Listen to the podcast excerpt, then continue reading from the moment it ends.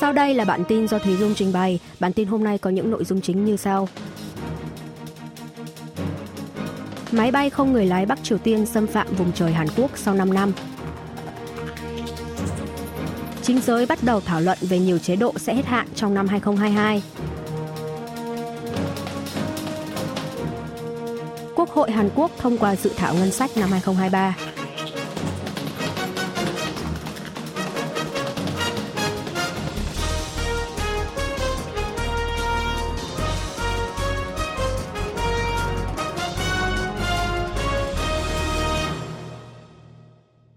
Máy bay không người lái Bắc Triều Tiên xâm phạm vùng trời Hàn Quốc sau 5 năm.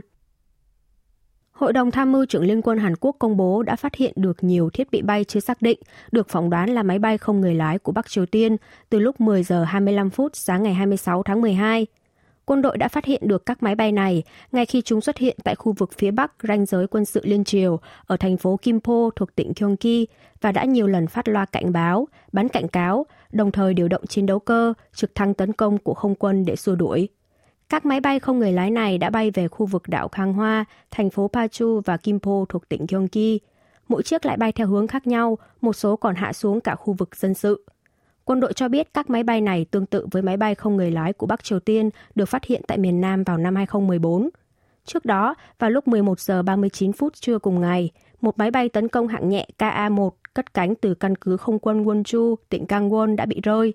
Máy bay này được điều động nhằm hỗ trợ tác chiến đối phó với máy bay không người lái của miền Bắc. Đây là động thái xâm nhập vào không phận Hàn Quốc đầu tiên trong vòng 5 năm qua của máy bay không người lái miền Bắc sau vụ xâm phạm vào ngày 9 tháng 6 năm 2017. Khi đó, máy bay không người lái của miền Bắc đã vượt qua ranh giới quân sự liên triều, bay tới tận căn cứ tổ hợp tên lửa đánh chặn tầm trung cao THAAD ở huyện Songchu, tỉnh Bắc Gyeongsang. Theo kết quả điều tra khi đó của quân đội, chiếc máy bay này đã bay tổng cộng hơn 5 tiếng 30 phút, quãng đường hơn 490 phút, ghi lại quang cảnh song chu rồi bị rơi do lỗi động cơ khi đang quay trở về phía miền Bắc. Một số vụ việc tương tự cũng xảy ra vào các năm 2014, 2015 và 2016 chính giới bắt đầu thảo luận về nhiều chế độ sẽ hết hạn trong năm 2022. Sau khi thông qua được dự thảo ngân sách năm 2023, chính giới Hàn Quốc lại bắt tay vào thảo luận về một loạt các chế độ dự kiến sẽ hết hạn trong năm nay. Ủy ban Môi trường và Lao động Hàn Quốc ngày 26 tháng 12 đã mở cuộc họp của tiểu ban thẩm định dự luật, bắt đầu thẩm định về dự thảo sửa đổi luật tiêu chuẩn lao động, có nội dung gia hạn chế độ cho phép doanh nghiệp được bố trí người lao động làm thêm 8 tiếng ngoài 52 giờ làm việc tối đa trong tuần. Trước đó, chính phủ Hàn Quốc đã tuần tự áp dụng chế độ tuần làm việc tối đa 52 tiếng, tùy theo quy mô doanh nghiệp từ tháng 7 năm 2018. Trong năm ngoái, đối tượng áp dụng được mở rộng thành những doanh nghiệp có dưới 50 nhân viên. Tuy nhiên, các doanh nghiệp dưới 30 nhân viên vẫn được xét ngoại lệ cho tới cuối năm nay. Hiện tại, chính phủ và đảng cầm quyền sức mạnh quốc dân cho rằng cần gia hạn chế độ này nếu không sẽ xảy ra hỗn loạn lớn trên thị trường lao động doanh nghiệp vừa và nhỏ. Bên cạnh đó, Tiểu ban thẩm định dự luật thuộc Ủy ban Môi trường và Lao động cũng bắt đầu thẩm định dự thảo sửa đổi luật công đoàn và làm hài hòa quan hệ lao động, còn gọi là dự luật phong bì vàng, có nội dung hạn chế doanh nghiệp khởi kiện đòi bồi thường thiệt hại với những người lao động tham gia đình công. Mặt khác, Ủy ban Y tế và Phúc lợi trong tuần này sẽ mở cuộc họp của tiểu ban thẩm định dự luật để thảo luận về dự thảo sửa đổi luật bảo hiểm y tế liên quan tới chế độ nhà nước hỗ trợ ngân sách bảo hiểm y tế.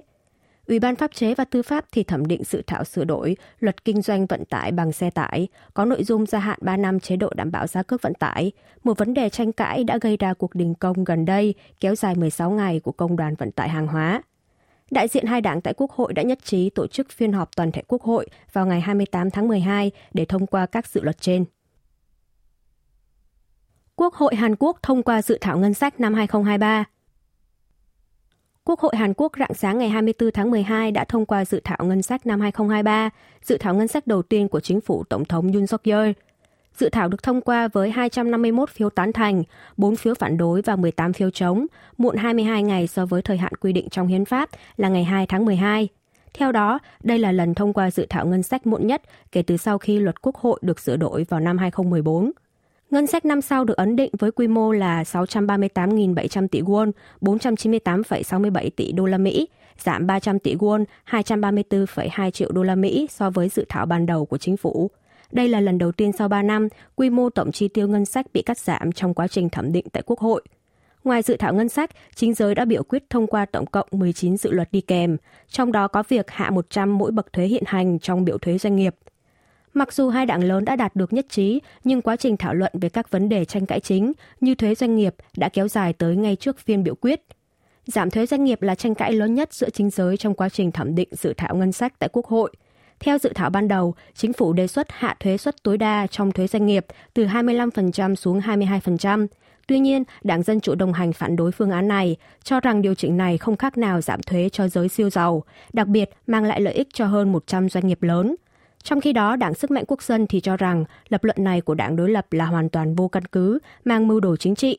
Đảng Công lý thì chỉ trích chủ nghĩa dân trị nghị viện đã bị sụp đổ do sự thỏa thuận ngầm giữa hai đảng. Chính giới lấy làm tiếc vì dự thảo ngân sách được thông qua muộn so với quy định, nhưng việc các bên cuối cùng đạt được thỏa thuận cũng là một kết quả ý nghĩa. Ngược lại, văn phòng tổng thống thì công khai thể hiện bất bình về dự thảo ngân sách vừa được thông qua. Người phát ngôn văn phòng tổng thống Lee Jae-myung nhấn mạnh, chính phủ có ý định sử dụng ngân sách để thúc đẩy kinh tế, nhưng khoản ngân sách nhân sinh đã bị rút bớt bởi thỏa thuận của hai đảng lớn.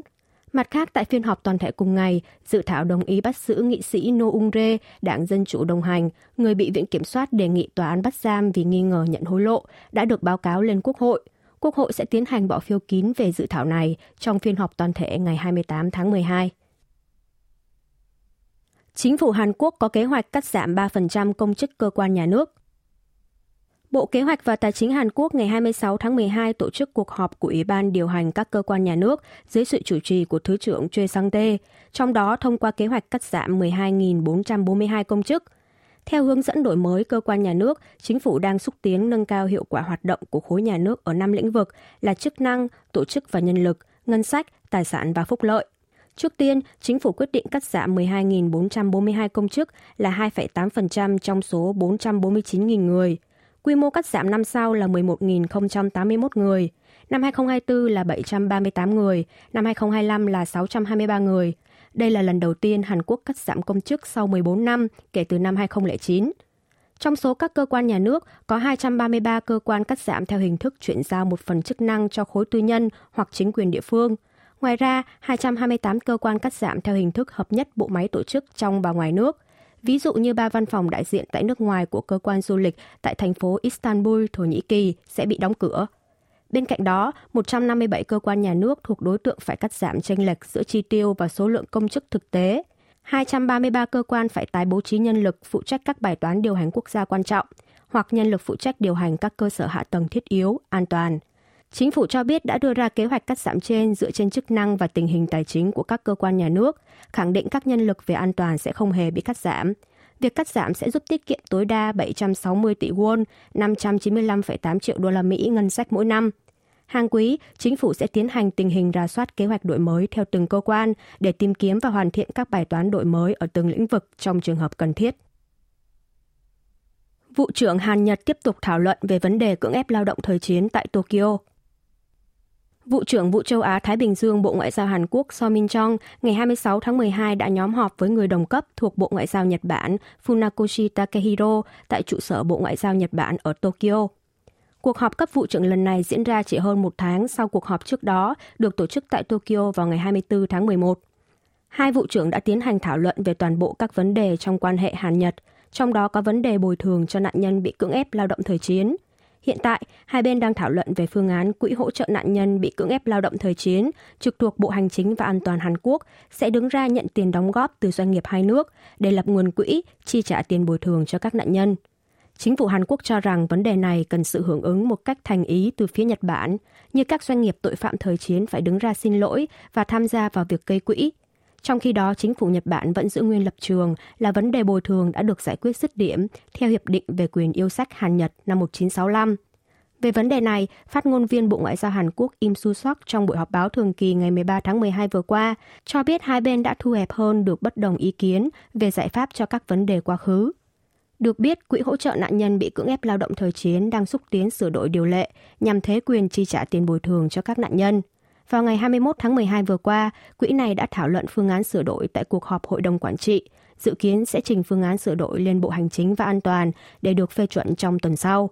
Trong khi đó, đại diện của các luật sư dự kiến sẽ tổ chức họp báo vào chiều ngày 26 tháng 12 để đưa ra lập trường về phương án giải quyết của chính phủ. tổ chức tin tặc Bắc Triều Tiên tấn công mạng chuyên gia ngoại giao an ninh Hàn Quốc.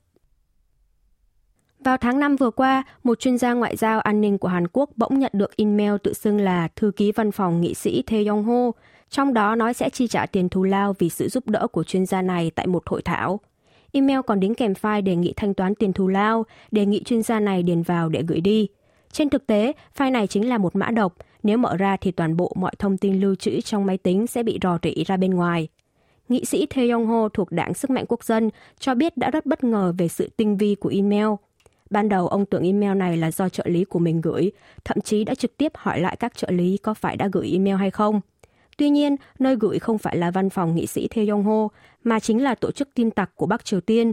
Chúng còn sử dụng thủ thuật khác là mạo danh phóng viên để gửi email, dụ dỗ người nhận email truy cập vào trang web giả mạo các trang web chính thức trong nước, hòng đánh cắp tài khoản và mật khẩu của người đó.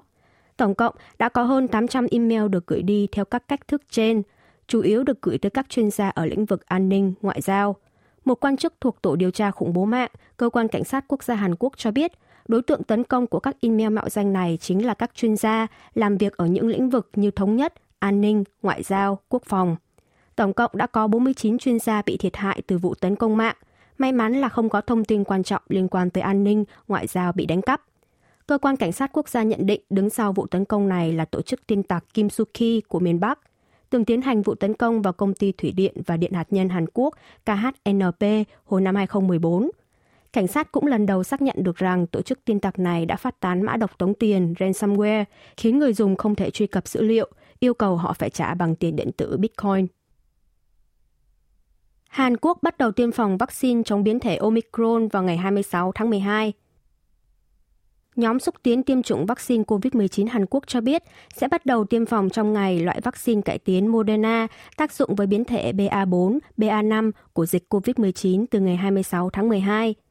Vaccine cải tiến chống biến thể BA4, BA5 của Moderna được Cơ quan An toàn Thực phẩm và Dược phẩm Hàn Quốc MFDS cấp phép khẩn cấp vào đầu tháng 12 và bắt đầu được đặt lịch tiêm phòng từ ngày 19 tháng 12. Người đặt lịch đợt này sẽ được tiêm phòng từ ngày 2 tháng 1 năm 2023. Vaccine cải tiến loại 2 được sử dụng cho đợt tiêm ngừa mùa đông, gồm có vaccine Moderna BA4, BA5, Moderna BA1, Pfizer BA4, BA5 và Pfizer BA1. Nếu chưa tiêm vaccine Moderna, người tiêm phòng có thể chọn vaccine Sky COVID-1 hoặc Novavax. Chính phủ Hàn Quốc nhấn mạnh việc sửa đổi quy định đeo khẩu trang trong không gian kín sẽ dựa trên tỷ lệ tiêm phòng bổ sung mùa đông ở người cao tuổi và người sinh hoạt tại các cơ sở dễ lây nhiễm – qua đó khuyến khích người dân tham gia đợt tiêm ngừa bổ sung mùa đông lần này. Trong một tin liên quan, tính đến 0 giờ ngày 26 tháng 12, số ca mắc COVID-19 mới là 25.545 ca, trong đó có 25.478 ca lây nhiễm trong nước và 67 ca về từ nước ngoài. Con số này giảm 1.077 ca so với trước đó, là 26.622 ca tính riêng các ngày thứ hai. Trồng dâu tây thủy canh bằng si vinh vật mang lại năng suất, chất lượng cao ở thành phố Trung Chu. Bất chấp cái lạnh âm 10 độ C, các hộ nông dân ở khu vực thành phố Trung Chu, tỉnh Bắc Trung Trong đã bắt đầu bước vào vụ thu hoạch dâu tây. Những cây dâu tây chịu quả chín mọng này được trồng vào tháng 9 theo phương thức thủy canh. Những chú ong cũng đang tất bật tìm hoa phía bên trong nhà kính. Một nông dân phụ trách thu hoạch dâu tây cho biết, ở bên trong nhà kính, nhiệt độ và độ ẩm được quản lý một cách kỹ lưỡng – nên dâu tây sẽ chín từ từ trong nhiệt độ thấp, nhờ đó dâu sẽ càng ngọt thơm và giòn hơn. Có tổng cộng 40 hộ nông dân canh tác dâu tây trong nhà kính trên diện tích 11,5 hecta. Nếu trồng dâu tây theo phương pháp thủy canh này, thì thời điểm thu hoạch sẽ được đẩy sớm từ tháng 2 xuống thành tháng 11 hoặc tháng 12. Dâu tây ở khu vực thành phố Trung Chu được đánh giá là có vị thơm ngon hơn các khu vực khác, có nhiều nước, lại có thể bảo quản được lâu hơn – đó là nhờ các hộ nông dân đã sử dụng vi sinh vật trong quá trình canh tác. Một quan chức Trung tâm Kỹ thuật Nông nghiệp thành phố Trung Chu giới thiệu về kỹ thuật chăm bón đang áp dụng là phun axit amin, axit phosphoric, phân canxi lỏng lên lá dâu tây thì vừa có thể thúc đẩy quá trình sinh trưởng của cây, vừa có thể giảm sâu bệnh hại, nâng cao độ ngọt và độ giòn của quả. Vụ thu hoạch dâu tây ở thành phố Trung Chu sẽ còn kéo dài tới tháng 5 năm sau. Doanh thu dâu tây mùa đông chiếm hơn 20% tất cả các loại quả và đang có xu hướng ngày một tăng. Thánh lễ Misa ngày Giáng sinh tưởng nhớ các nạn nhân thiệt mạng trong thảm họa Itaewon. Trong buổi tối ngày lễ Giáng sinh 25 tháng 12 đã diễn ra thánh lễ Misa, tưởng nhớ các nạn nhân thiệt mạng trong thảm họa dẫm đạp Itaewon, được tổ chức tại quảng trường Itaewon, quận Yongsan, Seoul, nơi hội đồng gia quyến đặt bàn thờ chung các nạn nhân. Bất chấp thời tiết giá rét, vẫn có đông đảo người dân có mặt để cùng tưởng nhớ về những người đã thiệt mạng trong thảm họa tang thương này trong ánh nến. Trong ngày kỷ niệm sự ra đời của Chúa Giêsu, gia quyến các nạn nhân càng thêm xót xa trước sự trống vắng mà người thân mình để lại. Những người dân có mặt tại sự kiện này với mong muốn lấp đi phần nào chỗ trống đó, cùng chia sẻ với họ nỗi đau buồn khi mất đi những người thân yêu. Một người chia sẻ đã tới tham dự thánh lễ Misa cùng ngày với suy nghĩ rằng thảm họa tang thương đó hoàn toàn có thể xảy ra với chính bạn bè hay con cháu của mình. Sau khi kết thúc thánh lễ Misa, dòng người tham gia đã tuần hành tới cửa số 1 của ga Itaewon, nơi xảy ra thảm kịch. Một gia quyến cho biết đã cầu nguyện để những người chịu trách nhiệm về thảm kịch phải bị xử phạt thật nặng, để tương lai sẽ không còn xảy ra sự cố nào tương tự nữa. Trong thời gian diễn ra thánh lễ Misa, nhiều tổ chức bảo thủ cũng đồng thời tổ chức biểu tình bên cạnh bàn thờ chung, mở nhạc thật to để cản trở sự kiện. Tại thánh lễ Misa diễn ra vào buổi sáng cùng ngày, nhiều người dân tham dự đã cùng đọc tên từng người trong số 79 nạn nhân sau khi nhận được sự đồng ý của gia quyến. Cả gia quyến và những người tham gia đều không cầm được nước mắt, òa khóc thổn thức. Đã hai tháng trôi qua, gia quyến của các nạn nhân hàng ngày vẫn cầu nguyện để có thể gặp lại người thân yêu quý của mình, dù là trong mơ. Chị của một nạn nhân đã đọc bức thư gửi tới người em gái đã khuất, nhắc lại những kỷ niệm xưa của hai chị em, vui mừng vì em gái đã xuất hiện trong giấc mơ của mình hôm qua. Gia quyến của nạn nhân cũng chỉ trích các ban ngành hữu quan chính phủ đã thiếu nỗ lực, lơ là trong công việc, không bảo vệ được người dân khỏi nguy hiểm. Quý vị và các bạn vừa nghe xong bản tin của Đài Phát thanh Quốc tế Hàn Quốc KBS World Radio.